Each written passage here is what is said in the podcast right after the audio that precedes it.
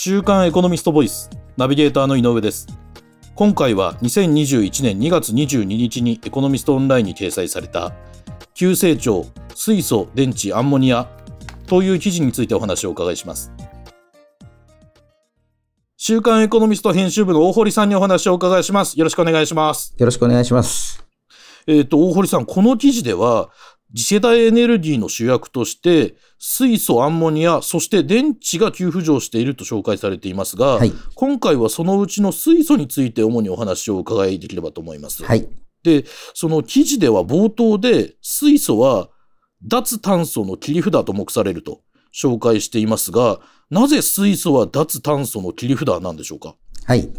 あの、脱炭素というのはですね、あの、えー、温暖化ガスの、まあ、なんていうんでしょう、一番代表格という、はいはい。二酸化炭素ですね。えー、CO2 をですね、まあ、はい、排出しないような取り組みを、まあ、脱炭素と言ってるんですけれども、はい。はい。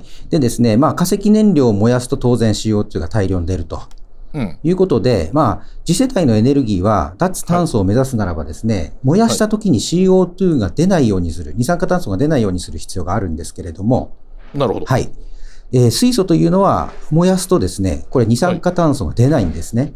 はい、あ、そうなんですね。はい。エネルギーが取り出せますけれども、はい、二酸化炭素が出ないという、あの、えー、特性があります。そ、それがゆえにですね、えー、水素は脱炭素の主役になる可能性があると。脱炭素の切り札になる可能性があるということです。あそういうことなんですね。はい、で、その水素の商用化に向けて、その最近2つの巨大プロジェクトで前進があったと紹介されていますが、そのまずそのうちの1つ目はどのようなプロジェクトなのでしょうか？はい。えっ、ー、と、1つはですね、あのーえー、日本の、はい、重工業メーカーがですね、はい、あの、まあ、はい、チームになってですね、えー、オーストラリアではい、えー、ある実験を開始しました。実験はい。で、はい、その実験というのはですね、えー、はい、まあ、活炭というですね、あの、褐色の炭と書いて活炭っていうんですけれども、あ、はい、はい、そこから取れる水素ですね。うん、えー、そのせ、その活炭由来水素というんですけれども、はい、その製造を始めるですね、実証実験を行ってるんですね。はい。はい、で、2月にスタートしたと。ということです。はい、で、あの、この事業というのはですね、まあ、水素の製造、作るところから、貯めるところ、貯蔵ですね。それから運ぶところ、運搬。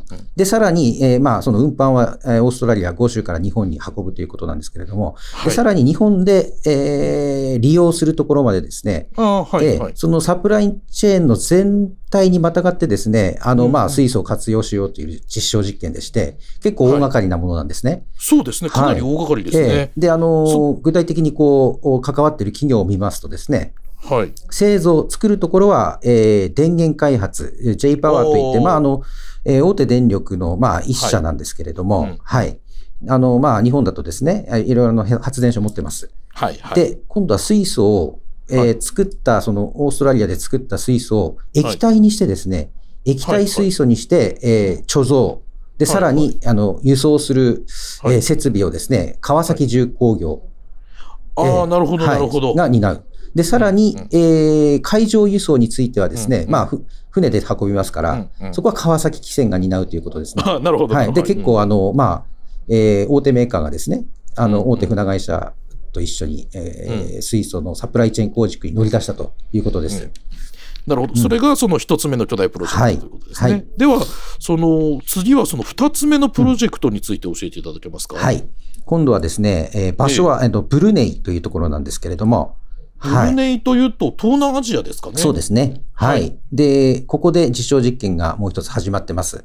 はい。はい。で、えー、まあ、これもですね、あの、水素の製造から、えー、貯蔵を、に関わるんですけれども、まあ、ちょっと違うのはですね、あの、はい、えー、先ほどはその水素を液化すると言いましたけれども、その、はいはい、川中が関わっているものですね。うん、まあ、その、先ほどの水素の液化というのはものすごい水素を冷やしてですね、まあ、あの、はいはい、液化水素にするわけなんですけれども、はい、今度こちらのブルネイの方は、うん、えっ、ー、と、化学物質のトルエンとですね、まあ、あの、はい、水素を合成して、うん、液化するという技術を使ってましてですね、はいはい。はい。えー、それがその、有機ケミカルハイドライド法という、ちょっとあの、まあ、専門用語になるんですけども、うん、そういう方法を使うとですね、あのー、まあ、えー、液体水素とはまた別な形にできると、それで運べるということなんですね。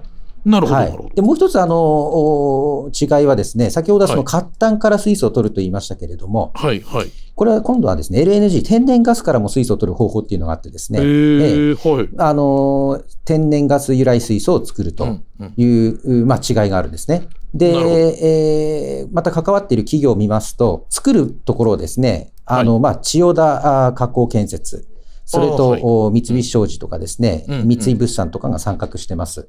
はい。いかにもの商社ですね。そうですね。で、貯蔵は、はい、えー、千代田加工がですね、まあ、プラン、はい、プラントの大手ですね、が担ってですね、うん、えー、まあ、2020年3月から12月にですね、はい、えー、すでに約100万トンですね、貯蔵に成功したというニュースが入っています。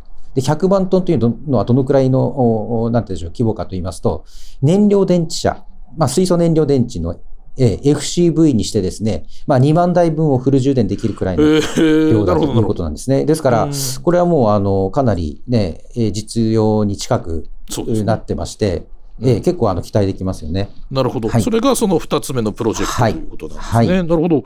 興味深いですね。で、その、今ほどその活炭やその天然ガスから水素を製造するというお話教えていただきましたが、他にも水素を製造する方法ってあるんでしょうか？はい。まあ、あの、活炭とですね、えーはい、それと天然ガスからあ取るものはですね、まあ、あの、化石燃料を使うんですけれども、結局はですね、はいはい、最初、うん、まあ、あの、買ったにしても炭ですし、炭素、あの、石炭ですしね。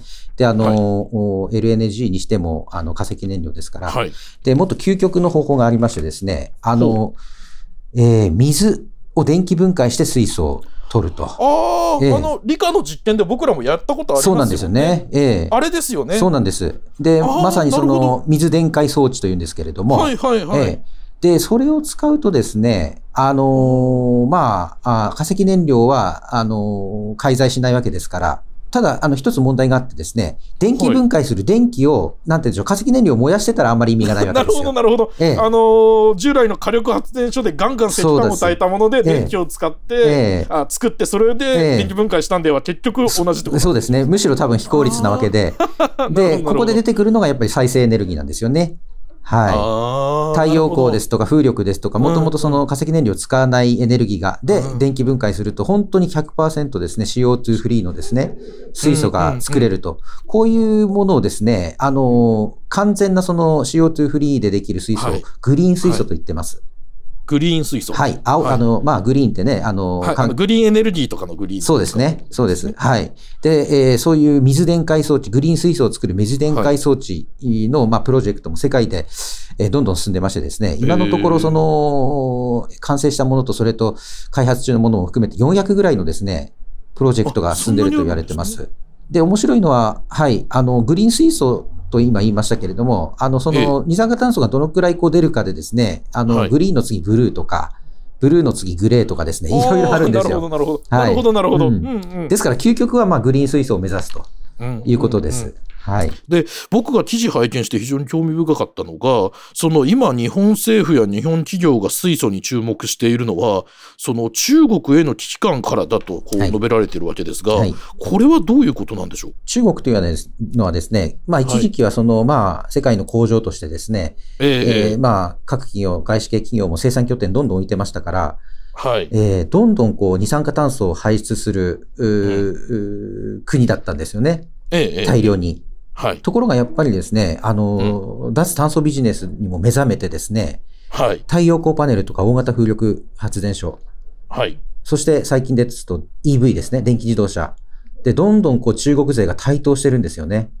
はい。で、ものすごい勢い勢いがありますから、うん、まあ、その脱炭素のためのグリーンビジネスでもですね、うん、ものすごいこう力を急速につけてきてます。なるほど、なるほど。はい。ですから、あの、まあ、脱炭素でですね、技術的な優位性があった日本企業もですね、これ、うかうかしてしてしているとですね、まあ、そのグリーン市場というんですかね、はいはい、そういったところで、こう、中国が独占してしまってですね、日本のこう技術を輸出できなくなる可能性がありますよね。ですから非常にこれは、あの、まあ、競争といいますか、ええ、あんまりこう、うかうかしてられないなというところですね。なるほど、はい、そういった意味でその危機感があるということなんですね。はい。はい、で、その、今までその、お話を伺ってきた注目されている水素なんですが、その、課題というのはないんでしょうか？はい。あのー、先ほど申し上げた水電解にしてもですね、はい、やっぱり電気を使ったりするわけですね。はいうんうん、で、それで、えー、どのくらいのこう、水素が作れるのかというとですね、はい、やっぱりね、まだコストが高いんですよね。エネルギーとしては、えー、大量の水素を仮に水電解装置で作ると、それだけね、はい、あのー、電気が必要になりますから、うんうんうん、で、電気も仮にこう再生エネルギーだったとしても、まだ高いんですよね、おそらくね。はいはい、はい、えー、ですから、こう、同じこう、エネルギー密度を考えると、まだですね、はい、多分、うん、石炭、石油、天然ガスの方が、コスト競争力あるんですよね。あ、なるほど、なるほど。はい。ですから、どんどん水素を逆にこう、みんな使うようにしてですね、はいはいはい。規模のメリットが出てくればコストが下がると。うん、なるほど。そういうのが必要ですよね。なるほど。価格っていうのが一つ大きな、はい、今、課題になっているよと。ただ、それは規模の経済性が出てくれば、はい、いずれ解決していくのではないかということですね。はい。はい、今、あの、1立方メートルあたりのですね、はいえっ、ー、と、コストがですね、はい、あの、100円程度と言われているのをですね、はいはい、さ2030年には 30, 30円。で、50年には20円にする目標というのを掲げてるんですね。5分の1くらいにしようと、ね、はい。ええー、まあそうなれば、かなりコスト競争力が出てくるんじゃないかと言われてます。なるほど。この水素のお話は、あの、今後も注目していきたいですよね。そうですね。はい。で、あの、今、新聞でもちらほら出てきてますけれども、はい、水素とともにアンモニアなんていうのがですね、はいはいはい、非常に注目されていてですね、うん、まあ、その脱炭素エネルギーの、うん、あの、えー、主役としてですね、うん、この水素とアンモニアっていうのは、これから長くですね、あの、注目すべきですね、まあ、動きになると思います。なるほど。今、その、大堀さんの方からもお話ありましたが、ちょっと今回は時間の関係でお話を伺いすることはできなかったんですが、その、この特集では水素の他に今お話が出てきたアンモニアや、あと、えっ、ー、と、全固体電池、電池ですね、についてもその取り上げていらっしゃいますから、ぜひ、あの、これ、記事読んでいただきたいですね。そうですね。はい。大きなあの図解で分かりやすく説明してますんでですね。うん、はい。ぜひちょっと、あの、書店などで手に取ってみていただければと思います。すね、あの、大変分かりやすかったです。今回は週刊エコノミスト編集部の大堀さんにお話をお伺いしました。大堀さん、ありがとうございました。ありがとうございました。こちらの記事はエコノミストオンラインにも掲載されています。ぜひご覧ください。